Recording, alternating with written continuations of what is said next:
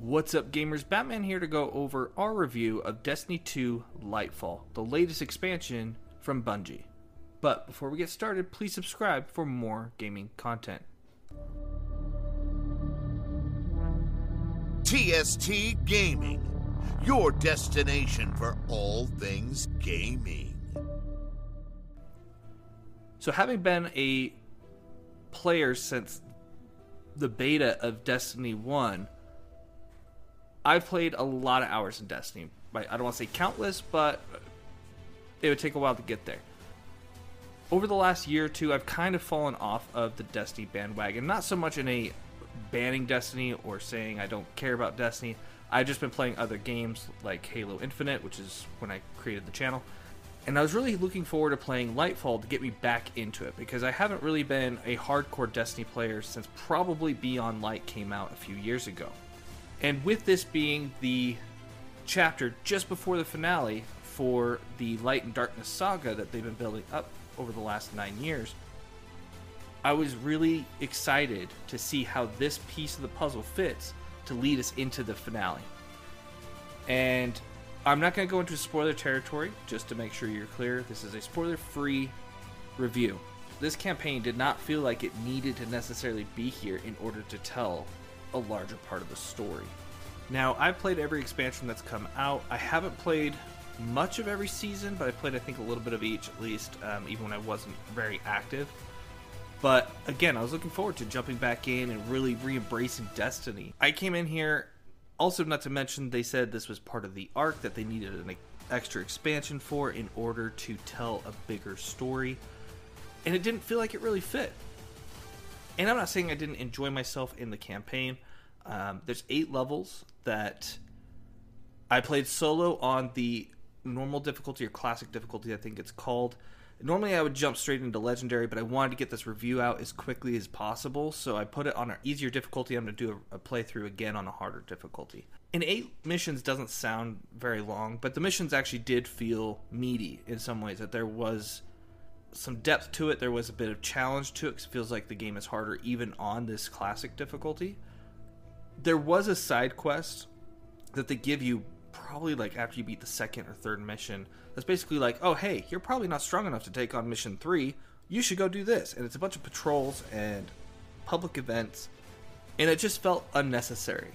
It felt like oh hey here's a story. Let's drop you into this world of neptune. And but now you gotta do side stuff that you don't want to do you want to do the story stuff and to me that was a really big missed opportunity because they could just change the difficulty of the next mission if it's that big of a problem it was almost like they were just trying to squeeze out more game time, but it ended up being a little bit more annoying than it needed to be. Neomuna itself, the city on Neptune, is actually a lot of fun to explore. It's very nice to see a quote unquote thriving city versus what we see with the last city on Earth, where it's just like deserted buildings and things of that nature. The Cloud Striders were okay. I was actually kind of more hopeful for them they are new characters, which I don't mind having new characters, but I really feel like if you're building into this Avengers Endgame level ending of a saga, keep us with the characters that we already know and love all these years, not these new characters who we're supposed to care about day one. The opening cinematic was fantastic. Again, I'm not going to spoil it, but it really led me to be like, okay, this is going to be a great journey. And overall, I, I feel like they didn't need this campaign. I mean, how far does it really progress the story towards Final Shape, which is the expansion we're getting next year?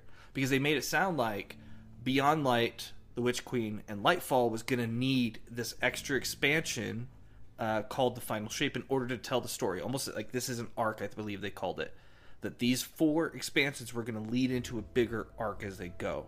And it felt like this was a derailing a bit and maybe it's because they wanted to make it a 10 year game for the saga which makes sense i could see that but make it make sense to the story that we're building towards because for years they had all these loose story threads that people were like are we going anywhere with the storyline you're building up all these tiny little things but nothing has really happened. And then they said okay now we're kind of bringing all these stories together. And then boom we hit lightfall. And you're just like okay where's this really fit? There is a few things that are nice, and there are some things that are progressing the story a bit, but not as much as I would expect out of the latest expansion from Bungie. Now, with Lightfall, I will say that had this expansion come out pre Beyond Light, like right after Shadowkeep, and it wasn't part of this finishing arc of the story of a saga, it was just meant to be kind of a standalone, fun expansion the way that Forsaken or Shadowkeep was. I think it would do a lot better than the reviews it's been getting because of it. Because it was kind of advertised that this is the end for us. We're going to fight for our survival. And while technically, yes, that's true, it felt like the advertisements made it much more dire than the expansion itself did. Now, I do want to talk about Strand, the new Darkness subclass abilities that we were given in this one. Uh, throughout the campaign, we see Strand everywhere on Neptune, as we can see from the trailer. And it's a lot of fun to use. Now, I've only played it as a Warlock because that's my main. And I had a lot of fun using even the Healing Rift, where it would send the three little Strandlings uh, to attack your enemies, and being able to just send out these wisps of green energy and swinging around like your Spider Man. There was just a lot of really cool things about it. Uh, the supers were cool. Uh, I just watching gameplay of the Titan and the Hunter before the the expansion released, and I'm very excited to see what kind of builds people actually make by the end of just this season alone, utilizing Strand because I could see it with certain exotics and builds that people may do for raids or for PvP or for just strikes in general. And I think it's going to be a lot of fun to see. Now, I'm not going to go too much into the side stuff, but I will say some of the quality of life updates that they tried to add are. There's two specific ones I want to talk about. And the first one is Guardian ranks. Now, previously, when you'd walk up to another Guardian in the game, you would see their current season rank. So that'd typically be 1 to 100 or even a 1,000 if, if they played so many hours into the game and had completed the tasks to level up. Now they changed it to where you get a, a single digit number or double digits if you get high enough. And it's 1 through 11. If you're a guardian who's been around forever, like me, or someone who's been playing Destiny 2 for a long time, you're probably going to start at level 6. And in order to go to level 7, there is certain steps that you have to complete by getting your power to a certain number, by completing this many strikes on a certain difficulty, by completing this, things of that nature. But this was really made to help new players because one of the biggest problems with Destiny over the last few years has been getting your friends to play and they show up, or people who just want to play even solo, who just say, hey, this game looks cool, I want to test it out, it's free. They do the intro mission and then they're like, what do I do? Because now they're just given the whole buffet instead of saying, all right, here's your main, here's your appetizer, here's your main course, here's your dessert, go in this order it's very open for them to just kind of do whatever they want. So with this, what's nice is that in order for them to progress with their guardian ranks from level one, it tells them to do the intro mission, and I think that bumps them up to level two, and then to beat level two, and you have to do this, this, and this, and it starts to slowly progress you through the different systems of the game, through Gambit, through strikes, through upgrading your gear, and so it's just a little bit of everything. Even meeting the NPCs early on, I think, is one of them. And the highest rank is 11, and it, I don't think there's any information on that yet. I think right now we're at seven. It's not clear if, at least to me at this time, and if I'm wrong, please correct me, if your guardian rank is going to reset at the end of the season or if it's going to be a lifelong thing, which is what I think it will be. But maybe they'll just add more ranks over time. And I do want them to get progressively harder, but at the same time, it's like, how hard can you make it? Because there's a lot of people who are solo players who don't do raids just because they can't find anyone to play with. But at the same time, that would make you a higher level guardian, so to speak, in some ways because it's more experiences that you've encountered and overcome.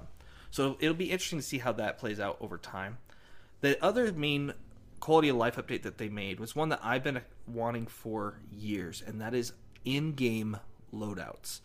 Now, previously there was an app that I was using called Little Light that would allow you to create your own loadouts, and you could just go to the app and it had control. So you, you had to give it control to your character, and then you could just say, "I'm doing my solar subclass," and you have a whole build that's just solar focused, or I'm using my stasis class, or I'm doing my PvP one, and I've been using that for the last few years when I played to create my builds and my loadouts because going back and forth and trying to swap everything out every single time is just annoying.